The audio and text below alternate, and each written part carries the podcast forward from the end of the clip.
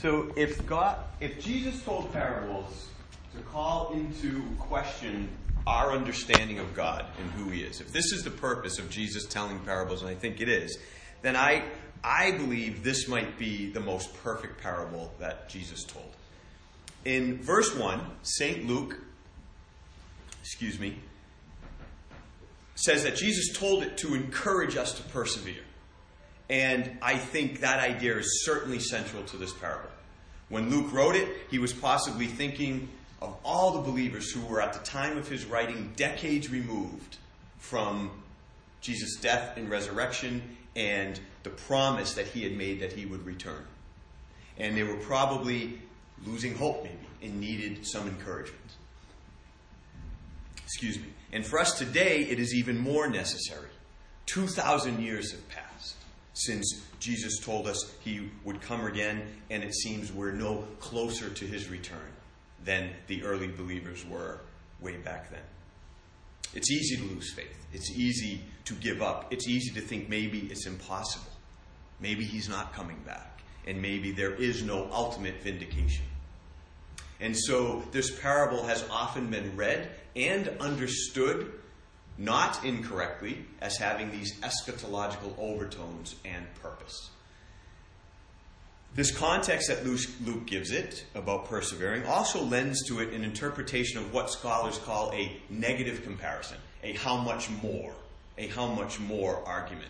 Snodgrass points out, Klyne Snodgrass, a, a modern day scholar, points out that as early as Augustine, the parable was understood in this light the, negative comparison. If the wicked judge could be swayed by persistent entreaty, then how much more certain may we be that God hears our prayers? Okay? And Ibn al Taib, he was an 11th century Middle Eastern New Testament scholar, wrote about this parable. There it is. If the wicked judge could be swayed by persistent entreaty, no, sorry, that's not what he says. That was that was Snodgrass. It is said that the purpose of this parable is to clarify what is incumbent on the believers during the life of the present church as regards perseverance and persistence and heartfelt fervent prayer. So the faithful pray with full confidence that if they accomplish this, there is no doubt that God will come to them with joy, look upon their suffering and torment, and grant them victory at the appropriate time. And I think these are accurate and helpful readings of this parable. Lessons that can and certainly encourage us as we go through very difficult times or, or maybe not so difficult times. And I'm sure many of us are very familiar with these teachings on this parable if, if we have been in church for uh, a, a number of years at all. We've heard this parable and we've heard these teaching on it. But in verse 7, Luke quotes Jesus as saying that God will justify his people. And will not God bring about justice for his people?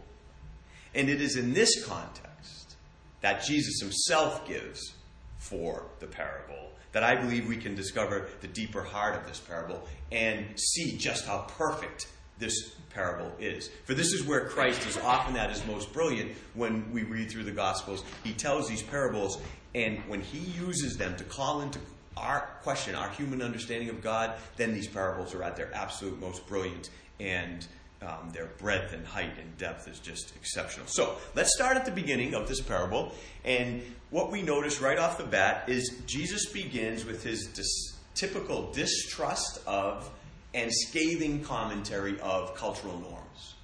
Okay? And it's hard to see this in the English translation, but once we immerse ourselves here into the history, the, the place and time that he's telling it, we'll know. He makes a widow the hero of this story. Okay, so he makes the widow a hero of the story. And not just any widow, but one who has no one left in her life. Bailey, the Middle Eastern scholar that I refer to a lot, points out that in this society, men go to court. Women do not go to court. So for this woman to be at court means she has no brother, uncle, son, father, etc. No one in her life that will go to court for her. So that's so there's that. On top of this, widows were often the most outcast of society. Again, quoting Snodgrass on widows, widows are often left with no means of support. If her husband left an estate, she did not inherit it. what? That's not even a word. wow, where did that come from? She did not inherit it. If she remained in her husband's family, she had an inferior, almost servile position. If she returned to her family, the money exchanged at the wedding had to be given back. Widows were so victimized that they were often sold as slaves for debt. Widows. That'd be fun to be a widow in that society, huh? And consider Lamentations. This isn't this Lamentations draws on a widow as, as, as an illustration. How deserted lies this city, once so full of people. So a deserted city, this prophet is comparing to a widow who was once great. She was, was queen among the provinces, has now become a slave. Bitterly she weeps at night. Tears are upon her cheeks. Among all her lovers there is none to comfort her. All her friends have betrayed her. They have become her enemies. Widows in that day. Widows. And this is who Christ makes the hero of the story. See, this is what we love about Christ. If you were here last week, you remember he made a shepherd of a hero of that parable, and we looked at how disdained shepherds were and how uh, completely and utterly for him to stand up and say, I am the good shepherd, was just the biggest oxymoron ever because shepherds were just the, the refuse of society at that time. So here he holds up a widow and makes her a hero. So on one level, he's indicting the, the culture for their total disregard for widows. That's and, and for his people, he's even more furious because if you read the Old Testament closely, God is very clear that widows should be taken care of. I, I think it's about 250 times in the Old Testament God says that. Take care of widows and orphans in their distress. Some 250 times. And by the time Jesus shows up, they're really taking care of widows, aren't they? Doing a great job of it. So this is Jesus' way of just what he always does, that powerful, powerful oh, sarcasm that he just holds right in front of them as a mirror and says, Really? Let me tell you about widows. They're awesome. But at another level, Jesus is asserting that same theme that we've been looking at right along now in this series that started back in the summer. This entire series that I'm doing, it's preparing us for Galatians. We are going to get to Galatians, trust me.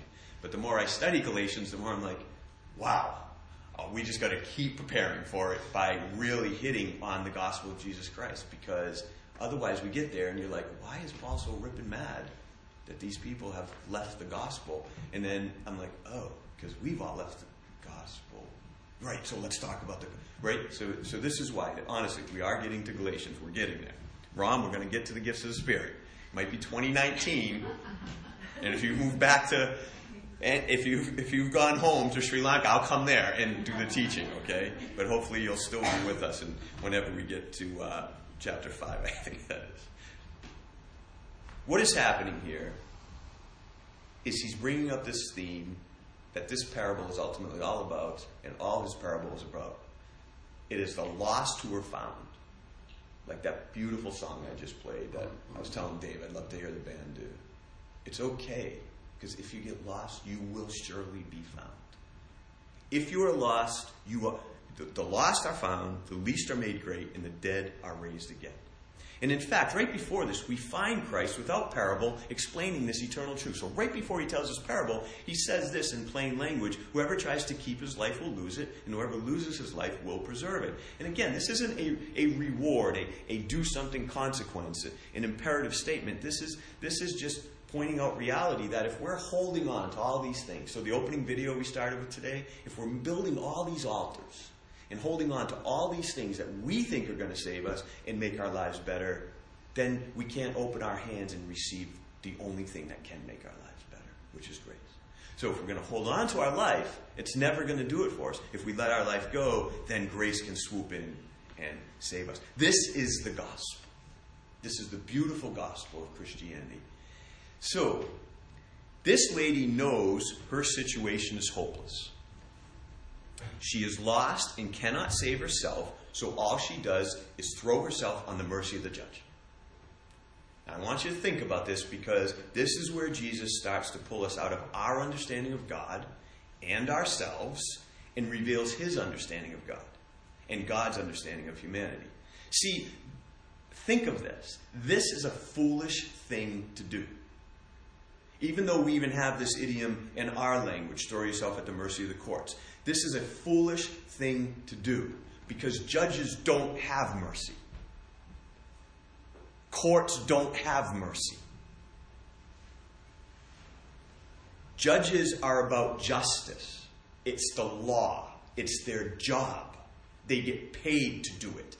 And in fact, if they get caught not meting out justice, they lose their job. They get taken off the bench. They have to do the law. They have to do justice. It is their job. So it is foolish to seek mercy in the court system. There is no mercy in the court system. Yes, your story can be horrific. Horrific, horrific, horrific.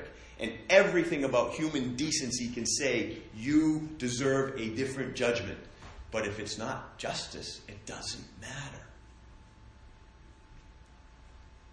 But, so it's foolish to throw yourself on the mercy of the court. But isn't it interesting that St. Paul said the gospel is foolishness? Starting to see? This is why I think this may be the perfect parable. So here's what I think is going on. I believe Jesus meant for this judge to be the God figure. Yes, this, this horrible judge to be the God figure. And I know that seems foolish, but hear me out. First off, there's no direct language that this is a negative comparison. Even though, even though I said that's a very fair reading of this gospel, there's no direct language that it is a negative comparison parable. And whenever Jesus did do negative comparisons, he usually made it clear that that's what he was doing. So, for example, in Matthew, if you then, though you are evil, know how to give good gifts to your children, how much more, right? So there's a negative comparison, but he's very clear about that in explaining the parable. He's not clear in this parable that he explains that. He says, listen to what the unjust judge says, and will not God bring about justice? See, he doesn't, there's no negative comparison language in the parable. Though that's a perfectly good way to read it. But second, see, I believe Jesus was not afraid to use the profane to reveal the sacred. We get uptight about that. Very uptight about using the profane to talk about the sacred. I don't think Jesus ever was. That's why he said, I'm the good shepherd. That's why he's using a widow as a hero of his story. So, an unjust judge for him to reveal God, that's a perfect thing that Jesus would do. Because this judge is totally committed to nothing but justice. Nothing. And that's exactly what he does at first. No matter how many times she came, for some time he refused. He, re- he refused her request. So no matter how many times he came, she came to him, he refused. She didn't have a case. I'm sorry, ma'am, your life is miserable. It doesn't matter.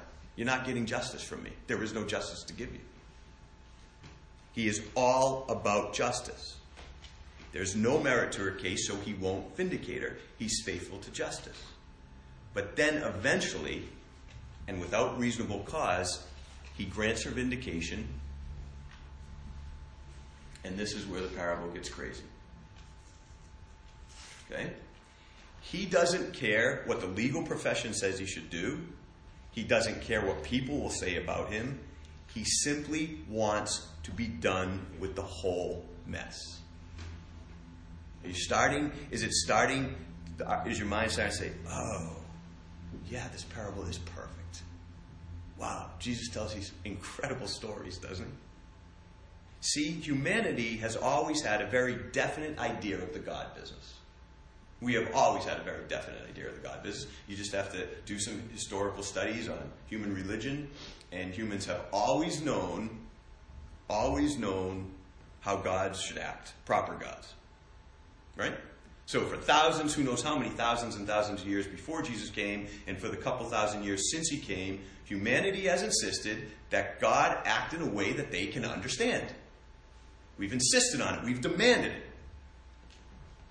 We want God to act in a way of human power. We want God to act with human justice. We want eye for an eye theology. We want transactionalism that somehow appeases God.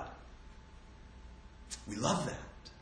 So there is this, there is this doctrine within Christianity called the penal substitution theory,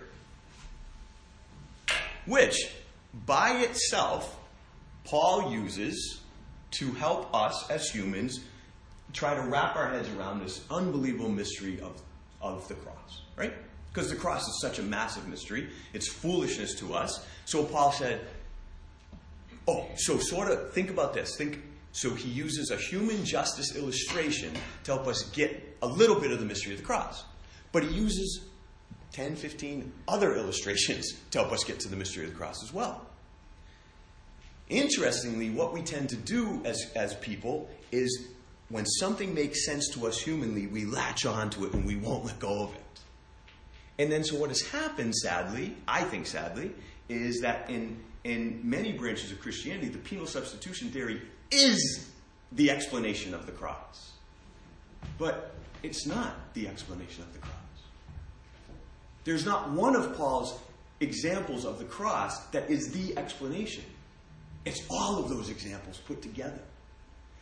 But as I've gotten older and I've discovered the, this, this craziness of the gospel, I realize why the penal substitution makes so much sense. Because it's so human.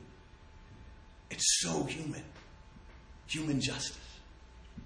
This is why the Greek gods were, were so powerful and prevalent for so long and remain without us realizing it. Many times we are probably worshiping Zeus and Prometheus and others much more than we're worshiping Jesus Christ. But the Greek mythology is so powerful because they're so us. They're superhuman, but they're not other. Very few of the Greek gods carry qualities that are other. Superhuman, no doubt. Humanity taken to a level some of us wish we were, which is why then I think so I'm way off, and Jennifer's not here to tell me to get back on your notes. So let me get back on my notes. Um, but, so then Jesus comes along and he says, No. No. God doesn't care about the whole God business. He doesn't care about the way you all think he should act. He simply wanted to be done with the whole mess we got ourselves into it. And he did it on the cross. It is finished. Took care of that mess. All by himself. No help from us. Other than we're the ones who crucified. But that's not the kind of help that we tend to think we're helping God save the world, right? Although maybe, maybe. But my point is, he did it all by himself. So, see, in verse 3 and in verse 5, there are two words here in the original that are used for the widow asking for and the judge granting justification. Now, these are part of a word group in the New Testament that speaks to the idea of justification. So Jesus throws these words in, and then when he's talking about the parable near the end, I think that's what he's getting at here.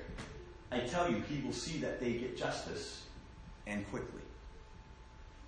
God's justice, God's vindication, not our justice. That's what he's getting at. See, it's right after this, long, not long after telling you the parable, he went to the cross. And we know, as we read the entire scriptures, that God demonstrates his own love for us while we were still sinners. He died for us, and we know that that's how we are justified. He died for us because St. Paul, in his letters to the Ephesians, for by grace are you saved through faith, not of yourself. It is a gift of God, not of works, us any man. Right? So, this whole thing is here. So, back to our parable. This woman had no case. She simply kept insisting that the judge could be done with the whole mess if he simply chose to be. It's beautiful, this parable. I love this thing. And don't get me wrong, it's a beautiful parable just to help us persevere, but it's, it's so much bigger. And this is where the parable is most perfect if we let it, and it can speak to us most deeply. See, here's the thing it is not that the woman had no case that is important by itself. What is important is the fact that she knew she had no case. This is what's important. She knew she could not rely on the law to save her. She needed mercy. Further, she believed she could find mercy, and so she begged for it. She knew the judge was capable of granting it if he chose to. This is the deep mystery of the gospel for all of us all the time. See, salvation, transformation, whether it's the beginning of our faith journey or the middle of our faith journey, salvation, transformation happens in the mysterious power of this relationship. And this is the relationship we tend to lose as we move on in faith. It is this relationship that is so important. We have to be honest with ourselves about who we are. We have to be. Either we are lost and we need finding, that beginning of the faith journey, or we are messy and in need of cleaning, the ongoing faith journey. And when we lose that identity, mm, then we stop being this widow and we prevent God from being. As Luther said in the opening quote today, we are saint and sinner. And we have to hold on to that. This is the difference between true religion and false religion. This is the difference between living free and living in prison. And I'm not talking about theoretical theology, about human redemption, and I'm not pointing out nuances between Christian creeds and doctrines. And I'm not even making an us them line between Christianity and other religions. That's not what I'm doing when I say between true religion and false religion. That's not what I'm doing. What I'm talking about is life. See, true religion takes us down into the depths of who we really are. So we can know God for who He really is. That's what true religion. As painful as that is at times, and as uncomfortable as it is at times, we need true religion. We need Jesus pointing out that we're the widow. False religion establishes footholds for the very prison we insist on living in. False religion encourages us and tells us to wear our fig leaves. False religion doesn't let us be like the singer in the opening video today, admitting, yes, I keep building altars in the sky, I keep holding on to all these things that won't help me. Please help me not do that. True religion helps us see for ourselves. Now, Richard Rohr, when talking about how to be in deep relationship with God, both redemptive relationship and transformative relationship, he says this. I really like this. The most important way is to live and fully accept our reality. This solution sounds so simple and innocuous that most of us fabricate all kinds of religious trappings to avoid taking up our own inglorious, mundane, and ever present cross. I love that. Being honest about who we are and what we need. So here's the thing most often we avoid our realities. And this is where identity comes in. And I'm sorry, church is often responsible for making us avoid our realities, and I'm sorry for that. If you've ever been hurt, church making you lie to yourself about who you really are, I'm sorry. And I'm sorry if anything I've ever said over the years has done that indirectly. I've never wanted that. Church is, is the place we're supposed to take our masks off. We're supposed to take the fig leaves off. We're supposed to stand naked before God, thanking Him for saving us. That's what this table's about. And sadly, this table gets turned into the very place where you're supposed to pretend to be something you're not. That's not what communion is for. Communion is the one place you can come and say, Oh my gosh, I'm naked, God, I'm horrible, thank you for saving me. What is our identity? What is your identity? What is it? Think about this. I've been thinking about this oh, for weeks now. Is it our job? Is it our family? Is it our being a good spouse or a good parent? Is that our identity? Is it our kids? Is it the church we belong to? Is it the company we work for? Is it our looks, our money, our cars, our political party, our sports team? That's Rich's identity. Listen, when we find ourselves, here, here's, here's, here's what being honest is looking deep. And when we find ourselves in position of always defending, I want you to think about this. When we find ourselves in position of always defending our beliefs, our politics, our reputations, our actions, our decisions, etc. Or always offended because someone critiques our lives or our families. or our jobs, etc., or etc., etc. And we find ourselves thinking and acting in ways which include hating our enemies. A lot of that going on right now in the world. Being prejudiced. Being holier than thou. When we find ourselves being over and against this or that, instead of with and for this or that. When we find ourselves always trying to solve our problems or blaming others for our problems, etc., etc., etc., it is because our identity is misplaced. Any way we look at it, that's what's happening when we're honest with ourselves. So, Jennifer says something to me, I flip out, I get angry, I treat her horribly for a week because of what she said, and then God drags me into this honest place where I can look inside and realize, oh, she didn't do anything wrong. Boy, I was so offended by that critique because my identity was in that. What a small life. That my identity is so wrapped up in something that my spouse who loves me can make me a horrible person. What a shallow identity. And that's with someone who loves me. So now we get out in the real world where people don't always love us.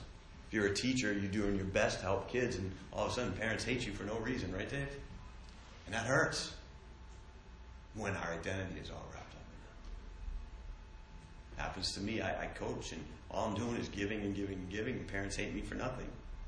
And it hurts until I remember wait, what? It's not my identity. How many of us have enemies? How many of us have people that don't like us and say things about us? How many of us get on Facebook and we hate this candidate or that candidate or that church or this church or this doctrine is stupid and, and on and on it goes? Why? Why? Where's your identity? Is it in that? Being right? Being right? They used to hate each other. There were flat worlders and round worlders, and they hate each other. Now we sort of laugh at that. What are people going to laugh at us in a thousand years for? They actually have thought about that? Isn't that weird? But it's our identity. Here's the good news. You ready? Instead of wearing fig leaves and masks, we can be covered in grace. Here's what St. Paul says our identity and true religion says about our identity. You died, and your life is now hidden with Christ in God. There's an identity that's never going away. Ever. Ever. Hmm. And that starts with knowing we are a mess and it's okay. It's okay. Knowing, as our hero in the hero in the parable did, that we have no case. We have no case. But knowing it doesn't matter because God can take care of that himself. And that's the second half of this relationship. Trusting God is merciful. We can have faithful insistence that God can take care of it because Jesus came to reveal that no matter how crazy it sounds, He already did take care of it. The lamb slain before the foundations of the world. It's already, our mess was taken care of before it even happened at some level, which is like quantum physics stuff that you just mind goes. But it just, we have to trust that. And if God already took care of the big mess, then surely He's going to take care by Himself of all our little messes. So, it is for us to persevere. The parable is absolutely about perseverance, but perseverance not in believing we can wrestle this stuff out of God. No, persevering and believing that this God of grace that died for us because he loves us wants to give it to us. See, maybe that's why the woman went to this unjust judge. Because she knew, you know what? he won't be faithful to his job. He'll just do whatever he wants. Thank God, God isn't faithful to what we think God should be. And he just does whatever he wants, and what he wants is to love us and die for us. It is the Father's will that none should perish, and that we should all live free. It is for us to persevere in believing that his way is life, that when we are lost, we are found. When we are least, we are great. When we are dead, we are finally alive. There's the paradigm shift that the mystery of the gospel offers us. Let's all move in this direction, embracing who we really are, and more importantly, who God really is. For that is life, and I believe that is life now and forever. Thanks be to God.